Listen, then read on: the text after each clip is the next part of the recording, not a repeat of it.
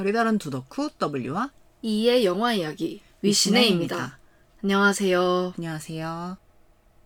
오늘은 저희가 연초에 했던 유년 시절이 떠오르는 영화 1, 2가 있었죠. 네. 그때 슬램덩크와 남매의 여름밤, 우리들을 다뤘는데 그것에 이어 또 한 번 우리의 어린 시절을 돌아보게 하는 작품이 나왔어요. 아마 이 시절을 살았던 사람이라면 누구나 뭉클한 지점이 있을 것 같은 영화거든요. 네, 오늘 저희가 다룰 작품은 이지은 감독의 눈부신 데뷔작 비밀의 언덕입니다. 우!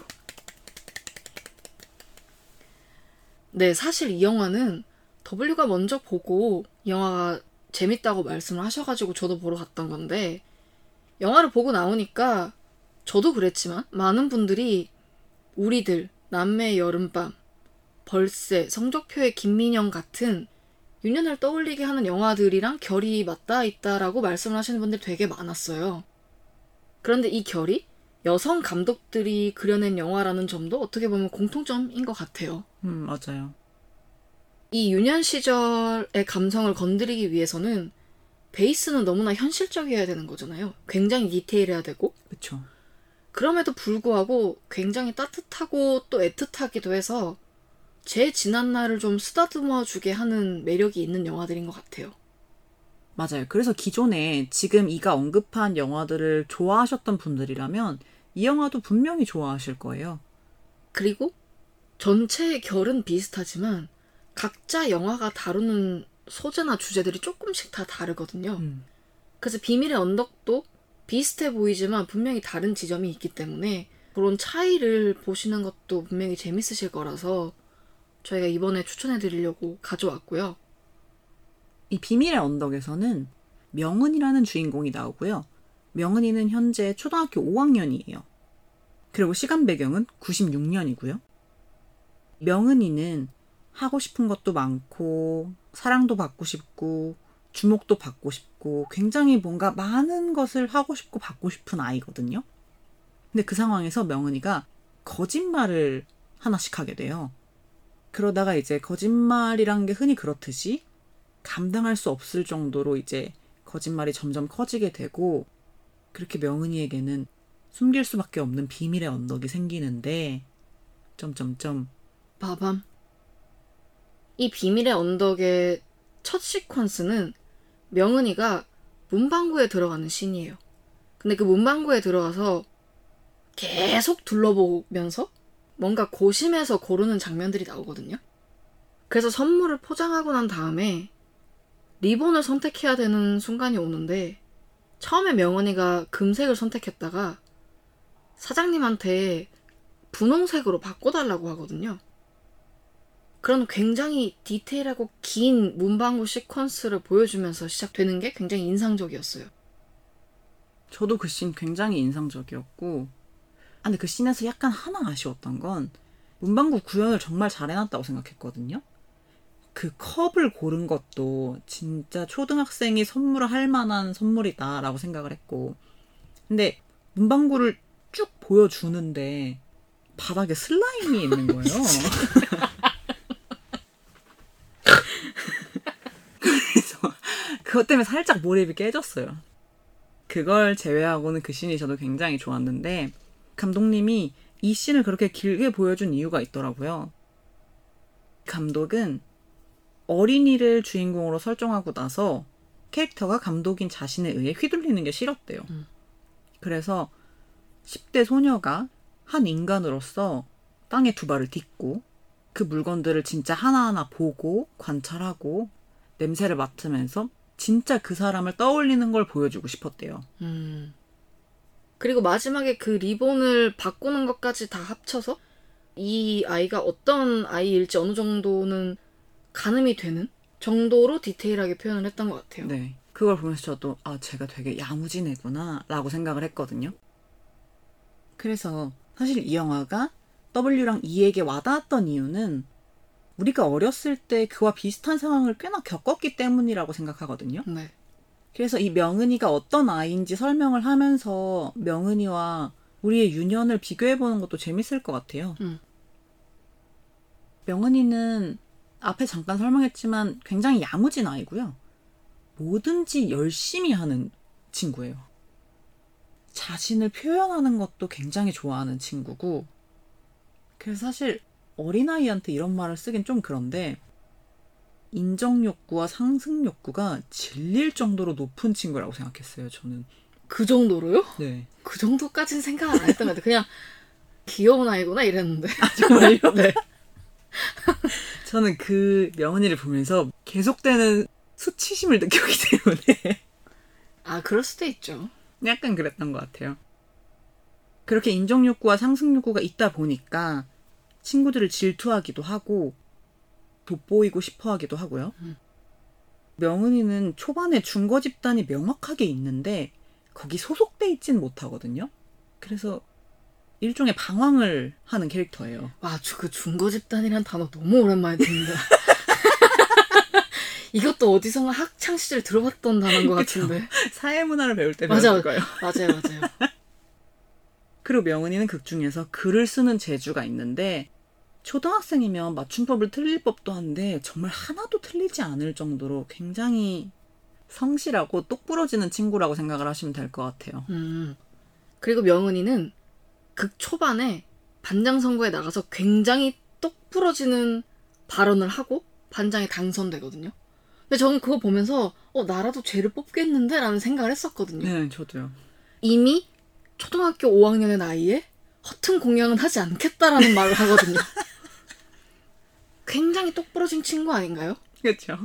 어디서 그 수많은 허공에 흩뿌리는 그런 공양을 봐왔길래 저런 이야기를 하는 걸까? 막 이런 이야기를 세- 이런 걸 생각하면서 어 저거 되게 괜찮은데? 라고 생각하면서 근데 사실 저는 안 될 줄 알았어요 반장이 친구들의 공감을 못 받아서 안 될 줄 알았는데 반장이 돼서 어머 헉, 나도 축하해줘야지 약간 이런 생각을 했었는데 그러면서 이제 제 어린 시절을 떠올리면서 아 저도 임원에 당선된 적이 있었지 뭐 이런 추억들을 떠올렸거든요.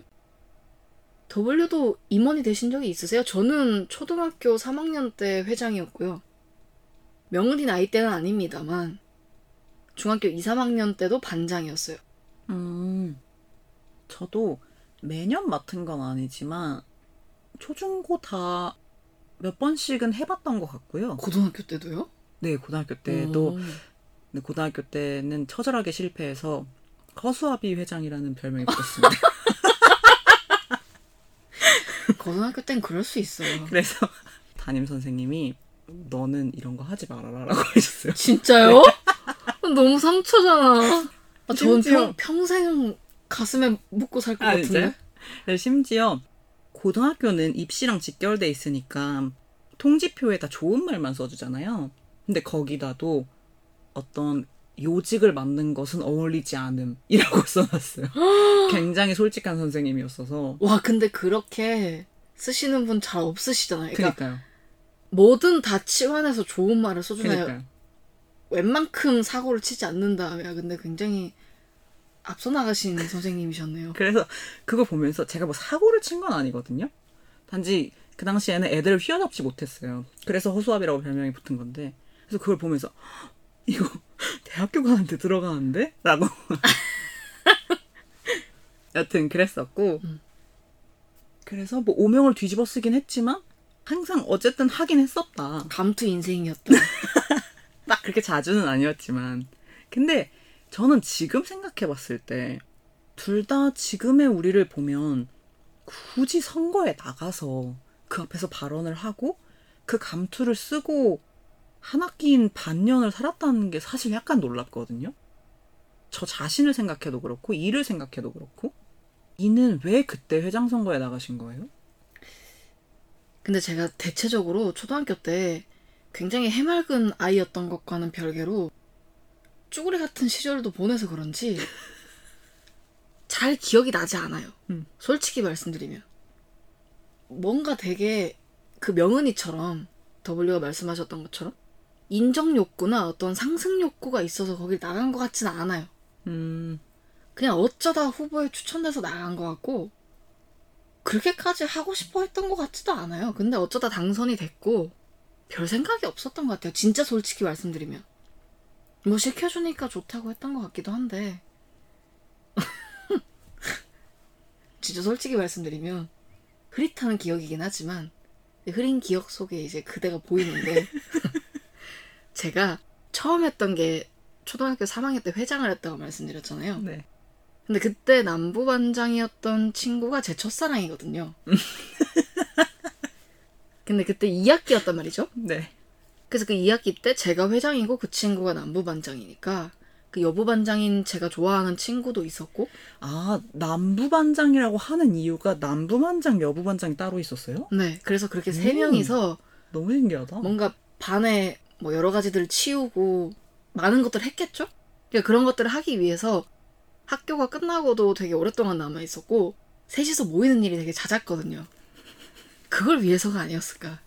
항상 사랑과 함께한 인생. 그때 그래서 걔랑 잘 되고 있었거든요. 그런 지금 생각해 보니까 그 남부 반장 친구는 제가 그런 권력을 가지고 있었기 때문에 콩깍지가 씌었던 게 아닐까. 뭐 그런 생각들이 좀 들긴 하네요. 그러니까 막 명은이 같은 명확한 욕망과 욕구를 가지고 반장 선거에 나간 건 아닌 것 같아요. 저는. 음, 더블리는 어떠셨어요? 저는 인정 욕구가 없진 않았던 것 같거든요. 네.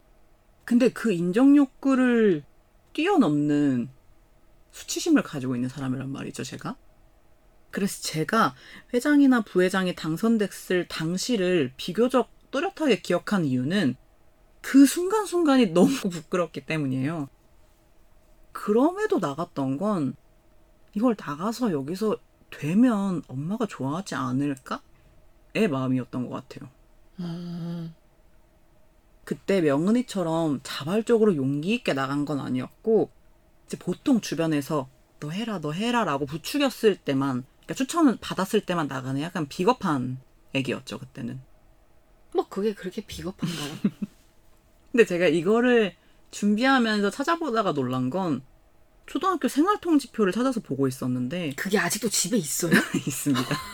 그 모든 걸 모아놓은 파일이 하나 있어요. 아 근데 이건 설명을 해드려야 돼요. 모르시는 분들도 계실 수도 있잖아요. 그러니까 지금은 저- 없어요? 아니 그게 아니라 W와 E가 어렸을 때는 음. 학기별인지 연, 연도별인지는 제가 정확하게 기억이 안 나는데 통지표라는 종이를 줬었어요. 그래서 그 종이 안에 수미양가라는 것이 있었답니다. 지금은 없을까요? 그러니까 수음이한가 아니고 통지표는 있지 않을까요? 이렇게 전자화된 시대에서요? 네, 저희 때는 있었답니다. 네. 지금은 어떤지 모르겠으니까. 음. 근데 그때 사회성이 좋다고 써 있는 거예요. 친구들과 두루두루 잘 어울린다. 근데 내가 나는 내가 내 자아를 인식한 이후에 사회성이 좋다고 생각한 적이 단 한 번도 없는데 근데 왜요? 저는 나름 괜찮다고 생각하는데.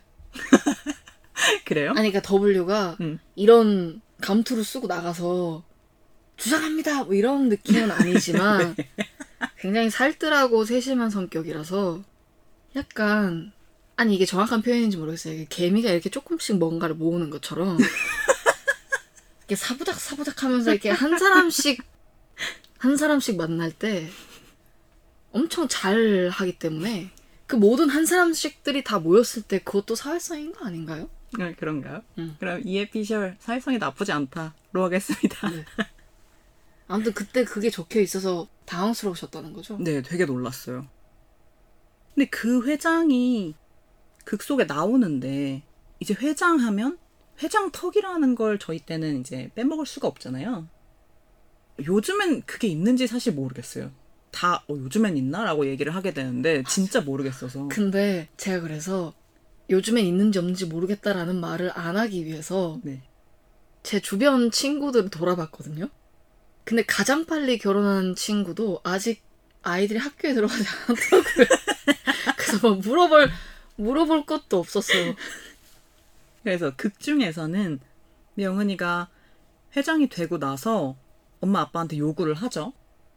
근데 엄마는 단칼에 거절을 했고 그 뭐 돈 들어가는 거 회장 안 한다고 가서 얘기해라 라고 얘기를 했고 아빠가 뒤늦게 수습하듯이 보내주겠다고 해서 기대를 하고 명은이가 학교에 갔는데 학교에 이제 바나나가 오죠. 그래서 명은이가 굉장히 부끄러워하는 장면이 나오거든요. 어떠셨어요? 그렇게 회장이 됐을 때 회장 턱을 내신 기억이 있나요? 아 근데 저 이거 이, 이 이야기하면 약간 슬퍼. 그게 아니고 벌써 몇 작품째 울었다는 얘기 아저 지금 이거 이야기하는데 진짜 지금 눈물이 고이기 시작했거든요. 아 근데 저그 시에서 진짜 울었어요. 마음이 이렇게 여려서 어떻게? 근데 제가 울었다는 게 빈말로 하는 게 아니고 진짜 울었어요. 음. 근데 그 회장턱이라는 존재 자체를 아예 잊어버리고 있었는데 음. 이 감독님이 이 영화를 통해서 저한테 다시 일깨워 준 거예요. 아. 근데 그걸 일깨워 주면서 약간 빌리 엘리어트를 어렸을 때 봤을 때랑 어. 커서 봤을 때가 너무 슬퍼지. 그러니까 아예 다른 것처럼 네. 나중에 커서 봤을 때 저 진짜 정신을 못 차릴 정도로 울었거든요. 아빠랑 형의 입장이 너무 이해가 돼서. 근데 이 회장턱을 바나나를 보는 순간 엄마가 이걸 보내줬던 기억이 나면서 아 엄마의 심정이 엄마는 어땠을까라는 생각을 하면서 계속 울었던 것 같아요. 음. 그때 저의 어머니는 명은이의 어머니처럼 맞벌이를 하는 굉장히 바쁜 워킹맘이었어요. 아마 제 기억에는 1학기 반장이 엄청 좋은 걸 반에서 해줬던 것 같아요. 음. 그리고 그 1학년 반장이랑 저희 집이랑 그렇게 크게 차이가 안 나는 곳에 있었지만 그 1학년 반장이 사는 곳이 더 좋은 곳이라는 건 제가 알고 있었거든요. 음. 근데 제 기억으로는 그때 당시에 지방 소도시에서 나름 인기가 있었던 롯데리아 햄버거 세트를 사가지고 왔던 것 같아요. 아, 그전 엄마가. 회장이? 아니, 아니. 우리 엄마. 아. 우리 어. 그러면 충분한데? 근데 그 1학기 반장인 친구는 이것보다 더 좋은 걸 해왔던 것 같아요. 어. 그- 그게 그렇게 나쁜 게 아니었음에도 불구하고 이 앞에 해줬던 그 반장 친구가 아 나는 우리 엄마는 이것보다 더 좋은 거 가져왔었는데 이런 뉘앙스의 말을 했던 기억이 나요. 그래서 제가 걔랑 싸웠던 기억이 나거든요. 아. 그래서 그- 그게 기억이 나기 때문에 근데 그때는 그렇게까지는 생각 안 했고 엄마를 부끄러워하지도 않았지만 어쨌든 우리 집안이 그렇게 잘 사는 집안이 아니었다는 건 그때도 분명히 인지를 하고 있었고 그게 집안에 부담이 될 걸 알았기 때문에 그 회장이라는 무게가 좀 무겁게 느껴졌던 것 같아. 근데 그 어린 애가 이게 뭐 인생의 짐처럼 느껴졌겠어요? 그냥 좀 불편하게 느꼈겠죠? 근데 지금 와서 생각해보니 그랬던 것 같고 당시에 저는 우리 집을 좀 부끄러워하고 조금은 안쓰러워했기 때문에 그랬던 것 같고 근데 엄마가 한 번으로 안 끝내고 운동회 때그 제가 아까 그 이야기 했잖아요 남부 반장 여부 반장이랑 같이 모였었다고 음. 그 턱을 대기 위해서 음. 셋이서 회의했던 기억이 나요 그래서 그 뒤에 운동회 때는 소보루를 포함한 동네 베이커리에서 맞아. 그게 운동의 국룰이잖아요. 응. 빵을 사갔던 기억이 나요. 그래서 엄마는 빵을 사고 뭐 남부 반장, 여부 반장 친구의 어머님은 음료수를 사고 뭐 이런 음. 그런 식으로 나눠서 음. 회장턱을 냈던 기억이 나서 그게 이제 영화를 보면서는 워킹맘이자 두 남매의 엄마였던 우리 엄마가 생각이 난 거죠. 음. 진짜 엉엉 울었어요. 그거는 그러네요. 울 수밖에 없는 음. 치트키네요. 엄마가 생각났다는 거는. 저는 뭐 항상 그랬듯이 울진 않았고 저도 뭐 그런 감투를 썼을 때 회장턱을 당연히 냈었죠. 아까 이가 말했던 비슷한 것들 뭐 햄버거와 음료, 뭐 운동회 때는 빵과 음료 이런 거를 돌렸던 것 같아요. 근데 저는 그때 정확히 제가 뭘 돌렸는지는 사실 기억이 안 나고 엄마가 알아서 했던 것 같고 근데 지금에서 생각해 보면 내가 만약에 이 나이를 먹었는데 어디서 회장이 됐어. 그래서 너 뭐 한턱 내라 한턱 내라 하면 솔직히 별로 낼 생각도 없고 그런 거에 그렇게 프레셔를 받는 타입도 아니거든요. 지금은 내가 왜? 라고 할 수 있을 것 같은데 그때는 만약에 명은이처럼 엄마나 아빠가 학교에 바나나를 보냈다? 그러면 진짜로 조퇴하고 싶었을 것 같아요. 아 근데 바나나는 그건 제 입장에 상상도 못 해본 음식이었고 아 너무 부끄러웠을 것 같은데 그리고 그게 막 껍질을 벗기다 말고 안 먹고 갈변돼서 교실에 여기저기 있잖아요. 만약에 그러면 진짜 집에 가서 있는 짜증 없는 짜증을 다 냈을 것 같아요. 바나나를 사온 그 상황이 그렇게 부끄러워할 상황은 아닌데 물론 그 친구들이 안 먹고 버리고 야지를 주고 이러긴 했지만 난 내가 할 만큼 했다 이렇게 말하면 부끄러워할 일이 없지만 우리의 너무 감수성이 예민한 명은이는 거기서 수치심을 느꼈단 말이죠. 그러니까 명은이에게 공감할 수밖에 없었던 음. 거죠 저희는 맞아요. 그랬던 것 같아요. 아 그리고 저 저 이거는 이거를 들으시는 분들 중에 아시는 분들이 계시면 저희한테 답을 해주셨으면 좋겠는데 저는 아까 설명해드렸잖아요. 반장과 부반장이 있었다 그랬잖아요. 뭐 회장과 부회장이잖아요. 네. 근데 왜 영화에선 반장과 회장이라고 그랬을까요? 그러니까요. 저도 그거를 전혀 모르겠어서 이가 영화를 보고 나왔다고 했을 때 그 얘기를 물어봤었잖아요. 네. 이 영화에서 반장이 높은 건지 회장이 높은 건지도 저는 파악을 하지 못했거든요. 그니까요. 음. 그러니까 인사하는 걸 보면 반장이 더 위인 것 같은데 뭔가 하는 걸 보면 그 남자, 그러니까 회장이었던 그 남자애가 더 높은 것 같기도 하고. 인사 자체도 학교에 따라 회장이 하는 경우도 있고 부회장이 하는 경우도 있었기 때문에 도대체 저것의 진실은 뭘까? 그게 궁금하긴 했어요. 그래서 혹시 이걸 들으시는 분들 중에 어린 시절에 우리 학반에는 부반장이나 부회장이라는 단어 대신에 반장과 회장 이렇게 있었다 하시는 분이 계시면 그게 무슨 차이인지 알려줬으면 좋겠어요. 그렇다고 해서 갑자기 GV에 가가지고 감독님한테 감독님 영화 너무 잘 봤는데 죄송하지만 반장과 회장의 차이를 모르겠습니다. 이럴 순 없잖아요. 그럼 이제 갑자기 빌런으로 찍히는 거죠. 감독님 영화는 잘 봤습니다만 뭐 이렇게 되는 거죠. 아 저희 이거 네, 팟캐스트 제목 그거잖아요. 그렇게 되는 거죠. 아 이건 진짜 궁금하니까 진짜 아시는 분이 계시면 설명해 주셨으면 좋겠어요. 명은이가 사실 반장을 한 것도 결국엔 선생님한테 사랑받고 싶고 조금 더 인기를 얻고 싶고 주목을 받고 싶어서 한 거였잖아요. 네. 근데 아마 이런 감정도 딱 사춘기가 시작될랑 말랑한 그 나이 때 초등학생 시절을 겪어봤던 분이라면 다 어떤 감정인지 알 것 같거든요.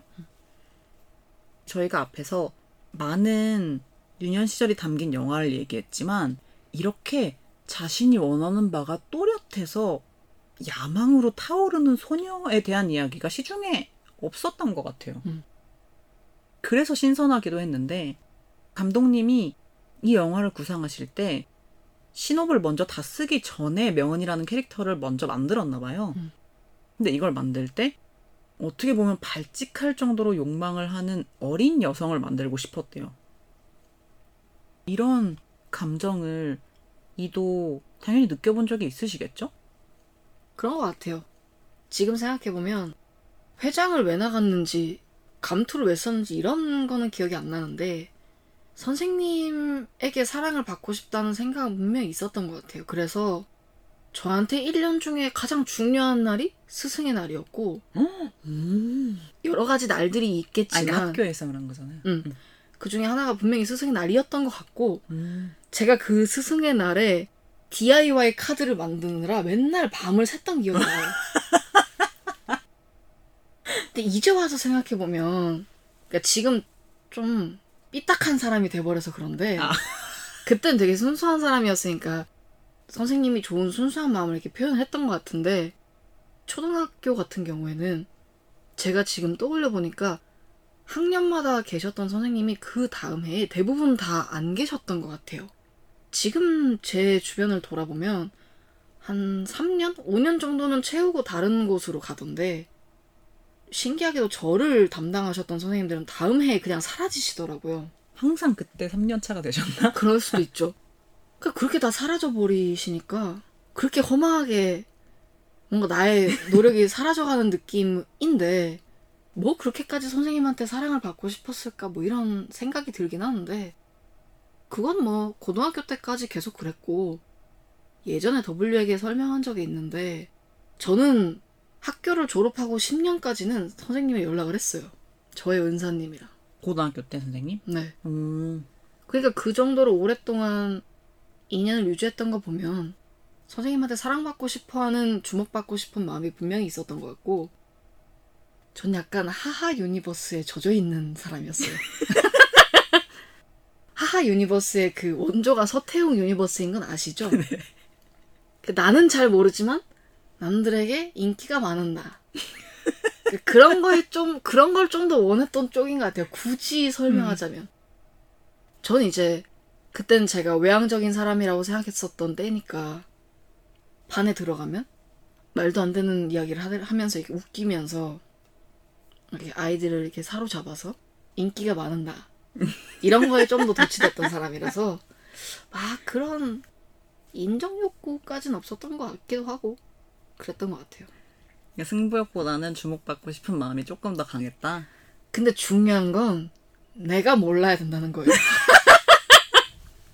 그게 제일 중요해요. 굳이 서태웅이라는 캐릭터를 콕 집은 이유가 있어요. 사실 이는 지금도 약간 그런 쪽 아니에요? 그런 것 굳이 따지자면? 그런 것 같아요. 내가 굳이 나서지 않아도 인기가 많았으면 좋겠다고 생각은 하죠. 근데 막상 진짜 인기가 많아진다고 가정을 하면 부담스러워서 미쳐버릴 것 같은 스타일? 아 그래요? 그건 또 네. 쉽지 않네. 어려운 사람이죠. 저는 지금은 사실 많이 쪼그라든 편인데 어릴 때는 승부욕도 있었고 주목받고 싶은 마음도 와, 이건 약간 어려운 것 같아요. 이건 약간 이처럼 그런 모순적인 게 있었던 것 같아요. 내가 잘난 걸 다 알아줬으면 좋겠어. 하지만 나를 쳐다보는 건 좀 싫은데? 약간 이 우리 모두는 다 가슴 속에 서태웅을 하나씩 품고 있는 거예요. 아니에요. 난 서태웅이랑 약간 달라요. 왜냐면 서태웅은 아 그런가? 근데 서태웅은 모두가 서태웅을 쳐다보고 있는 시선 자체는 알잖아요. 그걸 신경 쓰지 않을 뿐. 그렇지 않아요? 그렇긴 하죠. 좀 다르긴 하지만 근데 그걸 진짜 모를 수 있나요? 그러니까 하하는 진짜 모르기를 원했던 것 같은데 그래서 본인의 universe를 만든 것 같은데 저희 같은 사람은 누가 쳐다보는 걸 모를 순 없어요. 근데 그냥 모르는 척 하고 싶은 거죠. 아니, 그러니까 그거를 다들 속으로만 인정해주고 겉으로는 티를 안 냈으면 좋겠는 거예요. 나한테 티내는 거 너무 부끄러우니까. 아 근데 말 하나 해도 오글거려 미칠 것 같아요. 아 혹시나 해서 이야기하는데 저 서태웅 엄청 좋아합니다. 어쨌든 지금 얘기가 되게 멀리 왔는데 이게 감독이 굳이 욕망하는 어린 여성을 주인공으로 내세운 것도 사실 저희 어릴 때는 지금도 마찬가지고 그러니까 저희 세대에는 소녀들이 혹은 여성들이 뭔가 야망을 갖고 어떻게든 이 상황을 타개하고 내가 앞서 나가려고 막 아득바득 무언가를 하는 게 약간 터부시되는 분위기가 있었잖아요. 네. 그리고 저희도 그렇고 명리도 그렇고 그때는 소위 말하는 롤모델 같은 것도 없었잖아요. 음. 그래서 제가 어렸을 때 있던 위인전을 생각했을 때 여성 위인은 이제 백의의 천사라는 이제 웃기지도 않은 타이틀을 단 나이팅게일이라든가 헬렌 켈러, 심사임당 이런 지금 이름을 나열하면서도 이 위인전을 만든 사람이 여성에게 필요한 덕목을 뭐라고 생각하는 건지 너무 뻔하게 나오는데 그런 게 대부분이었고 하다못해 그 대단한 마리 퀴리도 마리 퀴리라고 나오지 않고 퀴리 부인이라고 나왔었잖아요. 네. 그 그렇게 사회가 억압을 하는 분위기도 있었던 것 같아요. 그거를 부정할 수는 없을 것 같아요. 저 지금 이 이야기 하는데 저는 낡은 덕후라서 옛날에 봤던 애니메이션을 그냥 가끔 틀어놓고 다른 일을 할 때가 있거든요. 근데 제가 얼마 전에 저희 어렸을 때 봤던 아 이러면 나이대가 가늠이 돼서 좀 민망하긴 한데 요리왕 비룡이라는 애니메이션을 봤단 말이죠. 근데 그 요리왕 애니메이션을 볼 때 특급 요리사 자격을 얻기 위해서 다섯 명의 요리사가 결투를 하는데 그 중에 한 사람만 여성이 있었는데 이 여성이 마녀라는 별칭을 가지고 있었어요. 아 그런 거 많았죠. 그- 근데 그 이유는 자신이 원하는 목표를 이루기 위해서는 수단과 방법을 가리지 않는다라는 이유 때문이었어요. 음, 근데 생각해보면 이 특급 요리사 때의 대회 말고도 그 뒤에도 수많은 빌런들이 나오거든요? 그 수많은 빌런들은 다 자신의 목표를 위해서 수단과 방법을 가리지 않았는데 왜 이 사람에게만 마녀라는 칭호가 붙었지라는 생각이 지금 다시 보니까 드는 거예요. 음. 근데 저희가 어렸을 땐 그걸 너무 당연하게 보고 자랐고 그런 사람들이 있으면 저희도 마녀라고 했었죠. 그러니까 그게 너무 만연한 시대였다라는 이야기를 하고 싶은 거죠. 맞아요. 그래서 아까 제가 명은이 캐릭터를 설명할 때 어, 약간 질릴 정도로 상승 욕구가 높더라라고 했을 때 이가 그렇게까지라고 했잖아요. 그러니까 저는 어느 정도 그게 주입된 면이 있었던 것 같아요. 그래서 다 커서도 이건 뭐 꼭 여성만 그렇다는 게 아니고 남녀노소 누구나 그러면 약간 불편했던 건데 너무 욕망에 충실하고 내가 갖고 싶은 건 어떻게든 가져야 되고 야망으로 똘똘 뭉칠 사람을 사실 약간 불편했거든요. 근데 지금도 물론 와, 저렇게까지 해야 되나 라는 생각을 할 때가 있어요. 근데 이게 언젠가 친구랑 얘기를 한 적이 있었는데 친구는 이런 생각을 전혀 안 하는 거예요. 음, 그래서 그때 어 나는 왜 야망이라는 거에 되게 불편한 감정을 가질까 생각한 적이 있었는데 뭐 여러 이유가 있겠죠. 근데 그렇게 크면서 보고 듣는 것들이 아마 여성의 야망의 부정적인 뉘앙스였기 때문에 그랬을 수도 있겠다라고도 생각이 되는 거예요. 지금 이 이야기를 듣다 보니까 명은이는 많은 것들을 부끄러워하는 사람이잖아요. 그리고 이 영화가 부끄럼에 대한 영화라고 생각을 하는데 영화에서 표면적으로 보여주는 것들은 뭐 예를 들어서 엄마의 직업, 그러니까 엄마 아빠의 직업이 부끄러운 거고 음.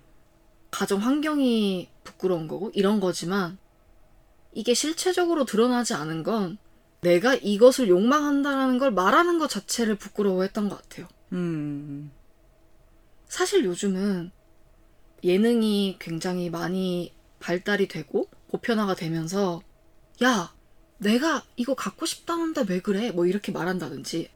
아니면 광희 같은 캐릭터도 있잖아요. 광희는 자신이 어떻게 해서든지 인기를 얻고 싶어 하는 캐릭터고 거기에서 재미를 느끼는 귀여운 캐릭터 질투. 응, 귀여운 질투를 느끼는 걸 보면서 재미있어하는 캐릭터니까 그게 이제야 조금씩 용인이 되는 것 같은데 그때 그 감수성이 풍부했던 아이에게는 절대 드러내면 안 되는 치부처럼 느껴지지 않았을까요? 음, 맞아요. 그래서 아까 제가 회장 선거 같은 거 얘기할 때도 내가 스스로 하겠다고 얘기한 적은 한 번도 없고 꼭 누가 추천을 할 때만 나갔다 그랬잖아요. 그때 제가 회장이 되고 싶었는지 안 되고 싶었는지까지는 사실 기억이 안 나지만 되고 싶었다고 해도 스스로 손을 들고 저 제가 하고 싶은데요 라고 말하는 게 너무 부끄러웠을 것 같아요. 만약에 거기서 회장 하고 싶은 사람 이랬을 때 제가 당당하게 손들고 제가 하겠습니다 이랬으면 아 저 싸가지 없는 새끼라고 속으로 다 생각했을걸요 대부분 그 그럴까요? 당시에 응, 응. 그러니까 그렇게 일반화하고 싶진 않은데 분명히 그 상황을 안이 꼽게 생각하는 사람들이 있었을 것 같아요 아 맞아요. 그러니까 그런 분위기와 아직도 저는 그게 남아있다고 생각하는 쪽이기 때문에 맞아요. 사회에서 튀는 돌을 이제 어떻게든 깨부수려고 하는 게 아직 있죠. 네. 그러니까 그게 내가 인정받고 주목받고 싶어 하는 욕구와 사회가 요구하는 게 너무 다른 거잖아요. 음. 그러니까 그걸 더 수치스럽게 여기지 않았을까. 명은이와 수많은 또 다른 명은이들이. 그러니까 저희가 지금까지 했던 이야기는 명은이는 모르는, 명은이는 인지하지 못한 수치심이나 부끄러움에 대한 이야기였던 거고, 영화는 내가 대리 수치를 느껴서 참을 수가 없었다 그랬잖아요. 그런 장면들이 계속 나오는데 그것 중에 가장 중요한 부분이 명은이는 가족을 부끄럽게 여겨요. 음. 근데 그게 비밀의 언덕 영화 초반부에 나오는데 학기가 시작되고 선생님이 너무나 당연하게 이렇게 종이를 주면서 가정환경 조사서를 작성하라고 해요. 명은이가 이거를 솔직하게 쓰지 않은 거에서부터 어떻게 보면 거짓말이 시작되는 거잖아요. 음, 그쵸. 여러 가지 거짓말이 있지만 정말 눈덩이처럼 불어나는 거짓말의 시작점은 거기였던 것 같아요. 그런데 이제 이 영화를 만든 감독님은 그 가정환경 조사서가 우리나라의 단면 같다고 생각을 하셨대요. 그래서 아무렇지도 않게 쓰긴 하지만 사실은 아무렇지 않을 수 없는 음, 아이들을 그리고 싶었다고 하더라고요. 음. W는 어떠셨어요? 그거 썼던 기억이 나세요? 네, 저도 이게 지금도 있는지는 모르겠는데 초등학교, 중학교, 고등학교 전부 한 번씩은 그걸 써냈던 것 같거든요. 맞아요, 맞아요. 초등학교 때는 왜 쓰는지도 모르면서 그냥 일단 쓰긴 쓰라니까 썼던 것 같은데 고등학교 때 쓰라고 할 때는 이딴 게 대체 나의 학업과 무슨 상관이길래 엄마 아빠의 학력과 직업을 쓰라고 하는 거야? 라고 생각을 했었던 것 같아요. 저는 이거 조사서 쓸 때마다 다 고쳐서 썼던 것 같아요. 그러니까 음, 원래 부모님의 모습 그대로가 좀 부끄럽긴 했나 봐요. 음, 근데 지금도 그때도 어머니가 일을 하는 거에 대해서는 전혀 부끄럽게 생각하지 않았어요. 우리 엄마 일하는 사람인데 좋은 사람이지. 뭐 이런 그런 생각을 했던 것 같아요. 그리고 명은이가 이상적으로 생각하는 가족이 있었잖아요. 근데 저한테도 있었어요. 아, 그건 저한테도 있었어요. 그러니까 저는 아빠가 너무 무뚝뚝하니까 아버지가 무뚝뚝하지 않은 제 친구의 집을 너무 부러워했던 것 같아요. 어, 굉장히 다정하시고 제가 친구 집에 되게 놀러를 많이 갔고 저는 이건 서태웅이 아니라 진짜로 어머님들이 저 엄청 좋아하셨거든요. 밥 잘 먹는다고 좋아하시고 막. 근데 갈 때마다 육아를 같이 하고 있는 친구 아버님이 계셨단 말이죠. 근데 그 아버님은 늘 웃고 있고 아이들이랑 잘 놀고 친구랑도 잘 놀고 대화도 잘 되는 것 같고 뭔가 제 눈으로 봤을 때 친구 같은 아빠였단 말이죠. 근데 그걸 너무 부러워했던 기억이 나요. 음, 근데 그래서 아빠가 너무 싫을 때는 차라리 그런 사람이 내 아빠였으면 얼마나 좋았을까 뭐 이런 생각도 했던 것 같아요. 이 팟캐스트를 아빠가 영원히 안 들을 거니까 하는 이야기예요. 아버지는 제가 이런 거 하시는지 모르거든요. 아, 저도 부모님이 모르긴 하는데, 과연 영원히 내가 이걸 안 들킬 수 있을까라고 생각하면 잘 모르겠어서. 아니, 이 정도는 얘기해도 될 것 같아요. 그, 부모님이 참관을 하러 오시잖아요, 교실에. 음. 매년, 초등학교 때는. 근데 그때 항상 엄마가 왔었는데, 저는 지금 계속 말하다시피 부끄러움이 많은 사람이거든요? 그래서 발표를 하는 걸 진짜 싫어했어요. 근데 그럴 때면 아시죠? 이제 발표의 열의가 더 높아지고 발표를 해야 약간 부모님들이 미소를 지으시고 그런 분위기 아시죠? 잘 모르겠어요. 아 모르겠어요. 저희는 그랬거든요. 그래서 그것 때문에 참관이 끝나면 엄마한테 몇 번 혼이 났어요. 왜 너는 다른 애들은 다 하고 있는데 손도 못 들고 가만히 있냐고.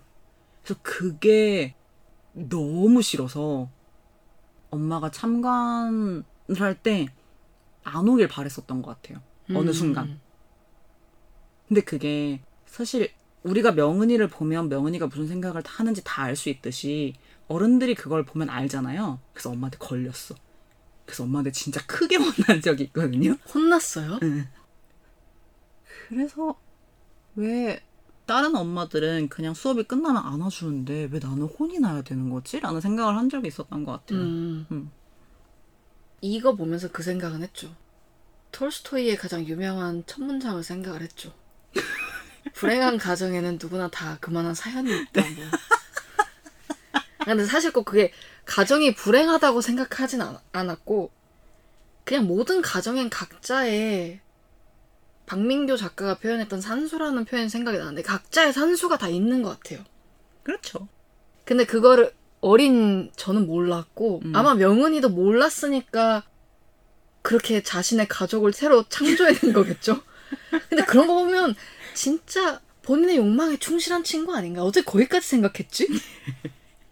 자신이 이렇게 하고 싶다라고 생각하면 어떻게 해서든지 해내는 친구니까 그 사실은 명은이는 커서 영화 감독이 돼야 되는 거 아닐까요? 명은이는 극 중에서 글쓰기도 잘하죠. 상황도 그렇게 잘 만들어냈죠. 더 큰 친구가 되지 않았을까요? 그런가? 음. 이미 그때 초등학교 5학년 때 그 좌중을 휘어잡아서 반장이 되는 걸 보세요. 근데 저는 그의 공약이 너무나 마음에 들었다는 거죠. 음. 그러니까 그게 본인이 원한 대로 실현이 되진 못했지만 허위 공약을 하지 않겠다는 말을 하면서 시작하는 그 배포 그런 게 마음에 들었기 때문에 그리고 명은이가 글쓰기를 잘한다는 말을 제가 했는데 처음에 이가 이 영화를 보고 나왔을 때 이 얘기는 너무 내 얘기가 생각나서 좋아하지 않을 수 없었다고 하면서 뭐 회장을 했던 것도 그렇고 글쓰기를 하면서 상을 받았던 것도 그렇고라는 얘기를 했었잖아요. 그러니까 이는 글쓰기를 어렸을 때부터 잘한 편이었고 그걸로 상을 많이 받았던 거겠죠?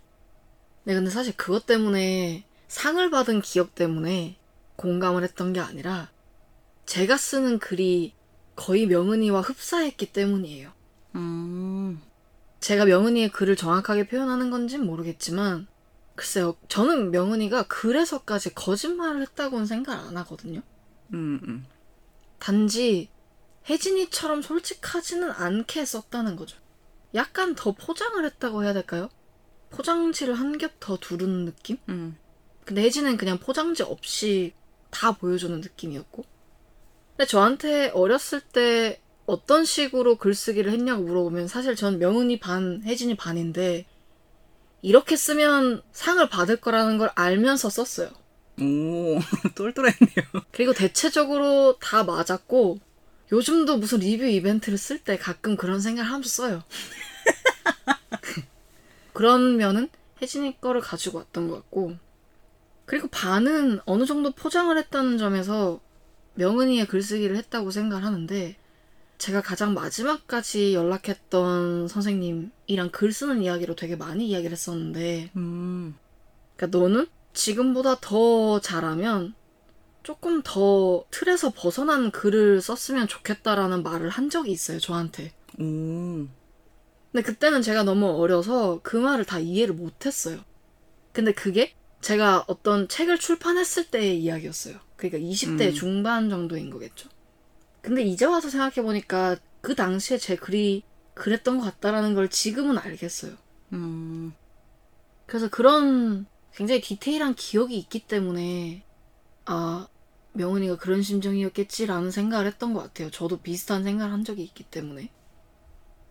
저는 그때 말했던 이의 글쓰기의 얘기가 글쓰기로 상을 많이 타서 그게 생각났다는 얘기인 줄 알았거든요. 음.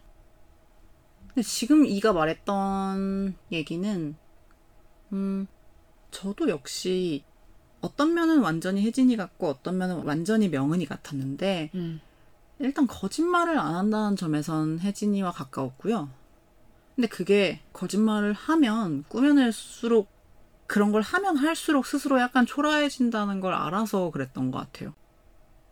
그리고 저는 필요 이상으로 뭔가를 꾸며내는 사람을 별로 안 좋아하거든요. 저는 이거의 기준을 잘 모르겠어요. 음, 왜냐면 저랑 음. 저는 저랑 W랑 성향이 되게 다른 것처럼 그게 가장 잘 드러나는 게 글쓰기라고 생각하거든요. 꾸며내는 거라는 얘기는 그 사- 성격적인 부분로, 그러니까 부풀리는 거를 안 좋아하는 것 같아요. 음. 그러니까 글쓰기에 국한된 게 아니고. 음. 근데 제가 거짓말을 하지 않는 거지 혜진이만큼 솔직하냐 하면 그건 또 아니거든요. 그건 좀 의외네요. 저는 지금 W가 그렇게 이야기하니까 너무 신기한 게 굳이 둘 중에 한 사람만 선택하라 그러면 전 명은이의 입장이거든요. 음. 그래서 똑같이 명은이가 한 번도 입 밖으로 내뱉진 않았지만 혜진이의 글을 부러워하는 쪽이잖아요. 음. 그 정도로 자신을 드러내고 솔직할 수 있다는 게 제가 봐도 부러운데 W는 혜진이에게 굉장히 가깝다고 생각했거든요.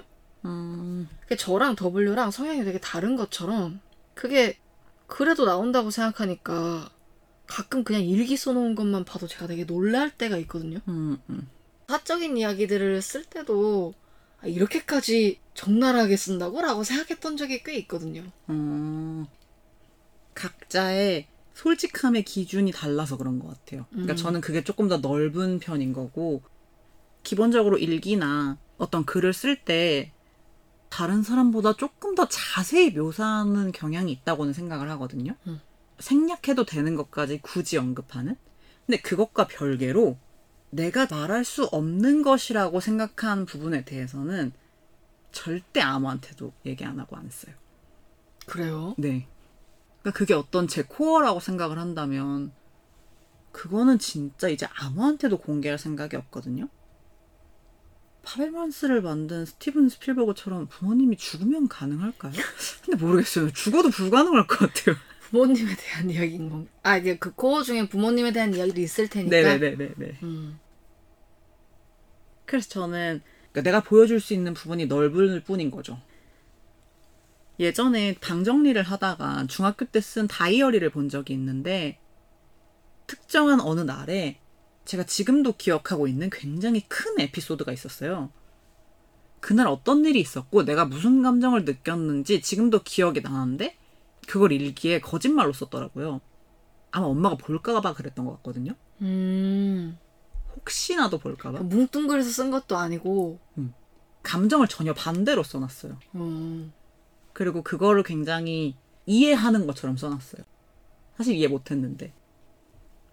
그런 게 있기 때문에 그런 면에서는 저도 명은이랑 가까운 것 같고 근데 또 완전히 명은이 쪽은 아닌 것 같고 그런 것 같아요. 저는 아까도 명언이한테 좀 더 가까운 쪽이라고 설명을 드렸었잖아요. 그리고 거기에 대한 구체적인 피드백을 받은 적도 있기 때문에. 음. 그래서 영화를 보는 내내 사실은 역시 혜진이가 맞지 않았을까라는 생각을 하고 있었어요. 이제 와서 제가 그거를 심사한다고 해도 저도 혜진이한테 한 표를 줄 것 같거든요. 그쵸. 저도 그럴 것 같아요. 이렇게 표현이 되는지는 모르겠지만 너무 도발적이고 화끈한 글이라고 생각했기 때문에 예, 정확한 비유인지는 모르겠습니다만 제가 느꼈던 감정이 그랬기 때문에 근데 명은이가 어쩌면 자신의 인생에서 가장 완벽한 완벽했을 글인 그거를 기밀의 언덕에 묻는 걸 보면서 아 결국엔 명은이도 혜진이도 각자에게 모두 정답이었던 것 같다고 생각을 했어요. 음, 그러니까 혜진이는 그래야만 숨을 쉴 수 있었던 것 같고요. 그러니까 그 정도로 솔직하지 않으면 숨이 막혀서 죽었을 수도 있겠다는 생각이 들었고 반대로 명은이는 그래야만 자기 마음에 내려앉은 무게를 덜어낼 수 있었을 것 같다고 생각을 하거든요. 사실은 이게 습관이 돼버린 것 같기도 한데 처음에 글쓰기를 배울 때 좀 더 솔직하게 글을 쓰는 법을 배웠다면 지금보단 좀 더 날 것의 글을 쓸 수 있지 않았을까라는 생각이 문득 들거든요. 이 본인이요? 네, 제 본인이. 그러니까 저는 제가 거짓으로 글을 쓴다고는 생각을 해본 적이 없는데 최대한 숨기려고 노력했던 시절들이 있었어요. 그러니까 그걸 이제 아무도 못 알아보게끔 정말 말도 안 되는 상징과 비유를 넣어가지고 읽었을 때 이게 뭔 소리야 라는 소리가 나올 정도로 그러니까 그 말이 나오면 저한테는 그 글이 합격인 거죠. 그걸 원했으니까. 근데 그게 습관이 돼버린 것 같기도 한데 근데 저는 명은이의 마음을 너무나 이해를 했던 게 제 글로 타인이 상처를 받는 게 싫다는 생각을 되게 많이 했던 것 같아요. 솔직해지면 필연적으로 누군가는 상처를 받을 걸 알기 때문인 것 같거든요. 제가 그래서 책을 출간하기 전에 아마 명은이랑 비슷한 상황을 겪었던 것 같아요. 그러니까 그게 이제 여행을 다니면서 썼던 글이고 제가 그렇게 썼던 글 중에는 가족의 이야기가 반드시 들어가 있었던 것 같아요. 음, 저는 제가 쓴 글을 다 잊어버렸는데 지금 책을 펼쳤을 때 가족의 이야기가 얼마나 들어갔을지 제가 잘 모르겠어요. 진짜로 생각이 안 나거든요. 음, 이것보다 훨씬 더 날 것의 글을 썼던 기억이 나요.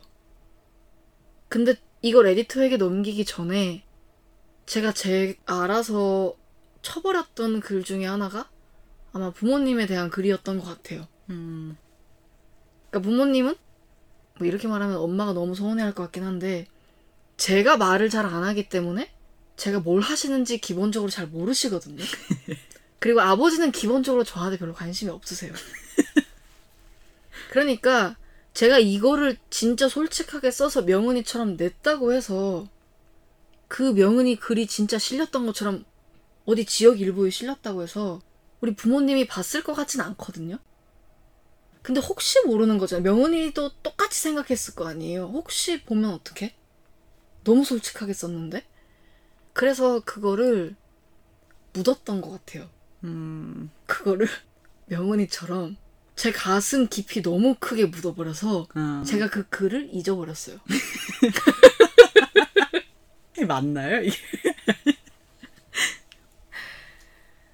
그래서 거기에 대한 부러움, 열망 때문인지 저는 제가 이렇게까지 솔직하게 글을 쓸 수 있나라고 생각하는 사람들의 글을 되게 좋아해요. 음, 에세이 쓰는 사람들 중에 그런 사람들의 글을 되게 재밌게 봤던 것 같아요. 음, 맞아요.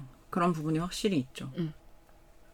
저는 반대로 엄마 쪽은 뭐든지 동네방네 자랑하는 스타일이시고 아빠 쪽은 지금도 가끔 뜬금없는 날 각자 업무 보고 있는데 갑자기 전화가 와서는 내가 지금 사무실에서 파일 정리를 하고 있었는데 네가 몇 살 때 쓴 편지를 봤어. 그러면서 말을 하는 스타일이거든요. 굉장히 낭만적이신 분 아니에요? 아빠가 말한 그 편지는 제가 사랑을 막 듬뿍 담은 편지가 아니고 나한테 어떻게 이럴 수 있냐라는 식의 편지였거든요. 그런 편지를 쓰신 적이 있으세요? 있어요. 그니까 이게 싸게 다르다니까요. 저는 아빠가 너무 싫고 엄마가 너무 미울 때도 어버이날만 되면 부모님의 은혜에 감사합니다라고 썼단 말이에요. 한 번도 그런 단어 자체를 제가 제 문장으로라도 담아본 적이 없어요. 아, 그러니까 말로는 했던 것 같거든요. 그러니까 말로는 엄마랑도 싸웠고 아빠랑도 싸웠고 네가 어떻게 엄마한테 그런 말할수 있어 이런 말도 했었지만 그게 문장으로 된 적은 한 번도 없어요. 아, 그러니까 진짜 명운인 거죠. 아, 그게 진짜 약간 다르네요. 저는 지금은 말로도 할 수 있는데 어렸을 때는 그걸 말로 못하는 성격이었기 때문에 오히려 항상 편지로 보냈던 것 같아요.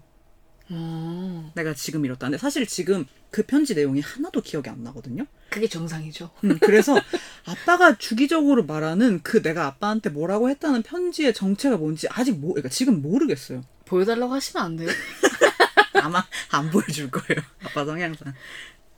그래서 저는 그거를 글로 보냈던 것 같고 말을 못하니까 이는 반대로 말은 하되 글로는 안 썼던 것 같고 저는 그쵸. 오히려 그래서 그렇게 어버이날 부모님 은혜에 감사합니다 이런 말을 쓰잖아요 흔히 근데 만약에 내가 그 즈음에 부모님과 싸웠거나 뭔가 마음에 들지 않은 그런 게 있어서 서로 냉전인 상태다 그러면 그 단순한 문장 하나를 아예 못 썼던 것 같아요 어, 음, 그래서 차라리 그걸 안 보내버리는. 역시 혜진이한테 좀 더 가까운 아, 그래요?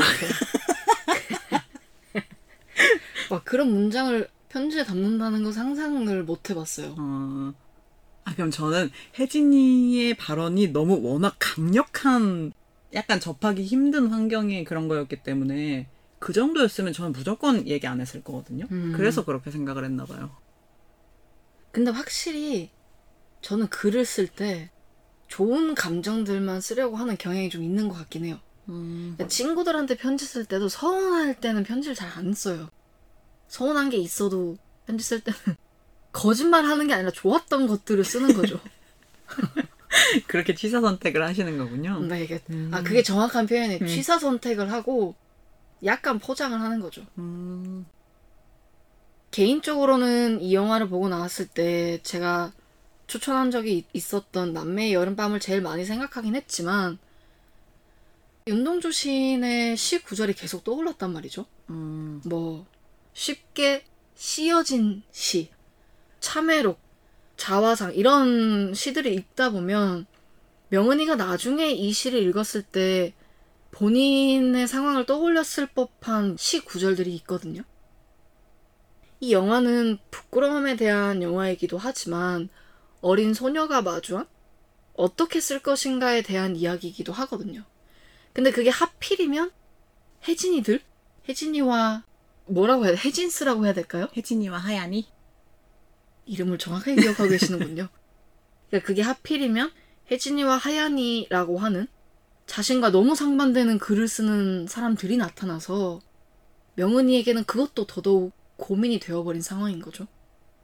그래서 아마 영화를 보시게 되면 너무 둘이 다르니까 나는 어느 쪽이지라는 생각을 하게 될 수도 있고 더 넓게는 어떻게 쓸 것인지 무엇을 어떻게 담을 것인지에 대한 고민을 분명히 하게 되실 것 같다고 생각해요. 뭔가 우리가 다 대단한 글을 쓰는 게 아니라 당장 누군가에게 편지를 쓰기도 하고 일기를 쓰기도 하고 수많은 SNS와 블로그와 내가 나를 쓸 수 있는 창이 너무 많잖아요. 그쵸. 지금 시대에는.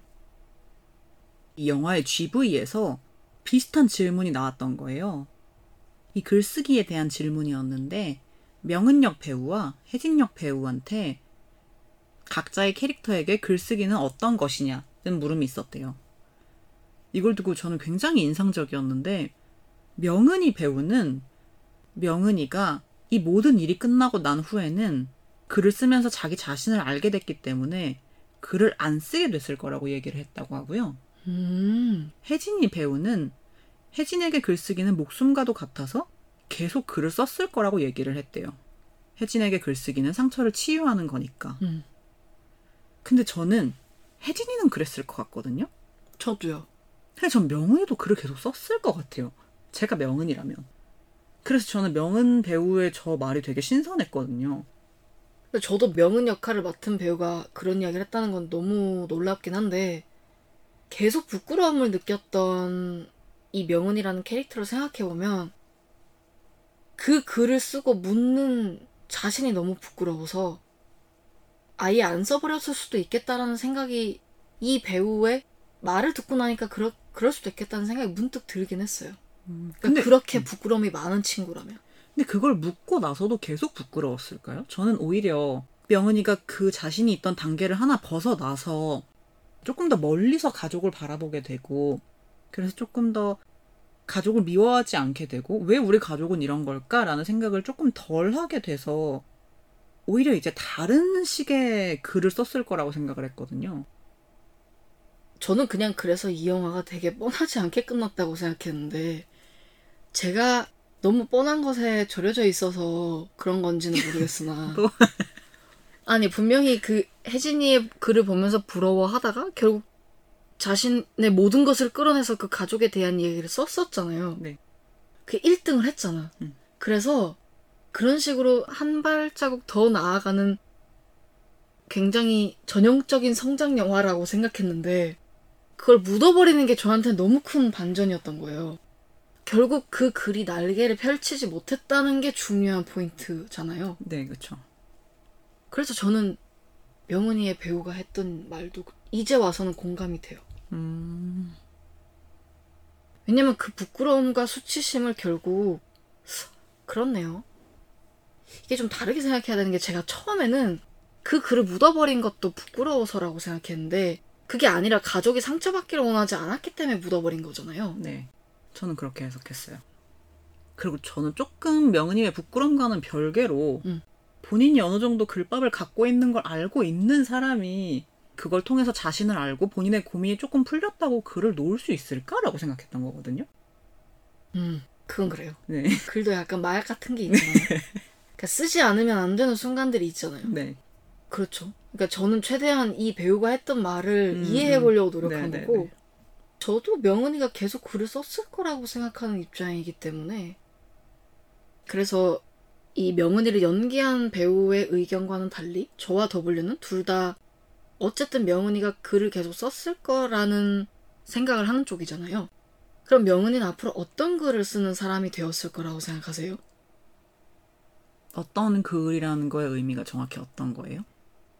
이 상황들을 다 보게 된 거잖아요. 그러니까 네. 가족의 이야기는 결국 그들이 상처받지 않기를 바라기 때문에 묻어버렸지만 이 야망과 욕망이 있는 명은이 입장에서는 혜진이의 글을 본 거잖아요. 그러니까 저 정도로 솔직하게 쓰면 될 것이다라고 그들이 말하는 걸 알게 됐잖아요. 그러니까 그 욕망에 충실해서 좀 더 솔직한 글을 쓰게 되었을 건지 아니면 이번은 단순히 가족에 대한 글이었기 때문에 다른 글은 더 솔직하게 쓸 수도 있는 거잖아요. 지금 이 글쓰기는 포인트가 가족이기 때문에 이런 결과가 나왔을 거라고 생각할 수도 있는 거고. 아니면 혜진이와는 달리 나는 나의 길을 가겠다라고 생각해서 계속 본인의 길을 걸었을 수도 있잖아요. 어느 정도 명은이도 저희처럼 내가 말할 수 없는 것은 냅두고 솔직할 수 있는 부분은 솔직하게 썼을 것 같고 솔직하지 않더라도 그런 말 있잖아요.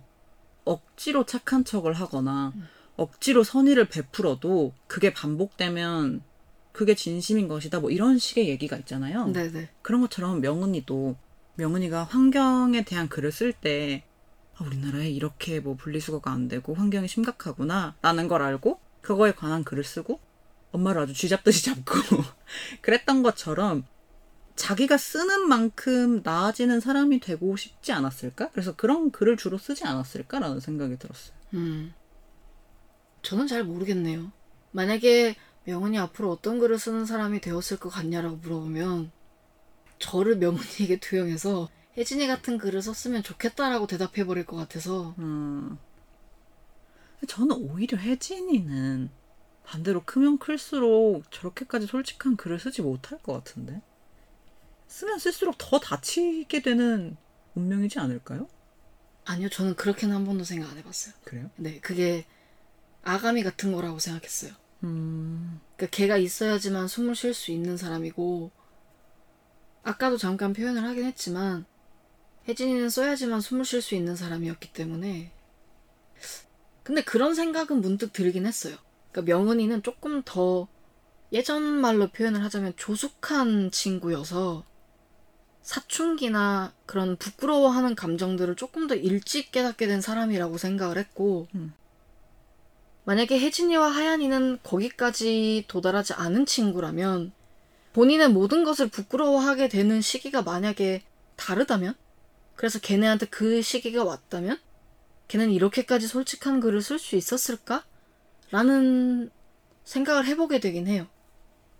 그럼에도 쓸 수 있다면 정말 멋진 사람인 거고 못 쓴다고 해도 충분히 이해는 돼요. 저는 혜진한테 필요한 건 글이 아니고 하얀이라고 봐서 오히려 혜진 배우가 아까 얘기했던 그리고 지금 이가 얘기했던 혜진에게 글의 중요성을 저는 그렇게 크게 생각하지 않았던 것 같아요. 그래서 이렇게 얘기했던 것 같아요. 사실 이 영화의 배경은 1996년으로 명확하게 표시가 되어 있고 저도 W도 이 시절에 어떤 명은이를 살아냈기 때문에 우리는 더 공감할 수도 있죠. 이 시절에 대한 공감은 없더라도 타인에게도 자신에게도 솔직하지 못하고 부끄러워했던 시절이 있다면 누구나 이 영화에 공감하지 않을까라는 생각이 들었거든요. 그러니까 그때는 누구에게도 말하지 못했던 것들이 나만의 이야기가 아니라 명은이를 통해서 보편적인 보통의 이야기가 되었다고 저는 생각을 했고 저는 그래서 이제야 명은이를 통해서 비로소 위로를 받는다는 생각이 많이 들었어요. 음, 아까 회장턱에서 울었던 이유도 그것 때문인 거죠. 맞아요. 저는 그게 저만의 일이라고 생각을 했었던 했었나 봐요 그때는. 어, 그러니까 아무에게도 말하지 않았기 때문에 저도 잊어버린 거죠. 음, 음. 그래서 저는 개인적으로 많이 울었던 영화이기도 한데 그런 공감이 없더라도 충분히 보편성을 가지고 있기 때문에 누구나 다 공감할 수 있을 그런 힘을 가진 영화라고 생각을 해요. 맞아요. 저희가 계속 말을 하다가 요즘도 그런가? 요즘도 그런가? 라는 말을 하긴 했는데 그런 제도가 없더라도 진짜 누구라도 그 나이 때에 생각하게 되는 감정이라서 그런 자신의 저 밑바닥에 숨겨둔 감정이라든가 아니면 나도 까먹고 있었던 일화라든가 그런 걸 문득 꺼내보고 싶으신 분이라면 이 영화를 보는 걸 추천드릴게요. 네, 그럼 저희는 다음에 또 다른 좋은 영화로 찾아뵙겠습니다. 안녕히 계세요. 안녕.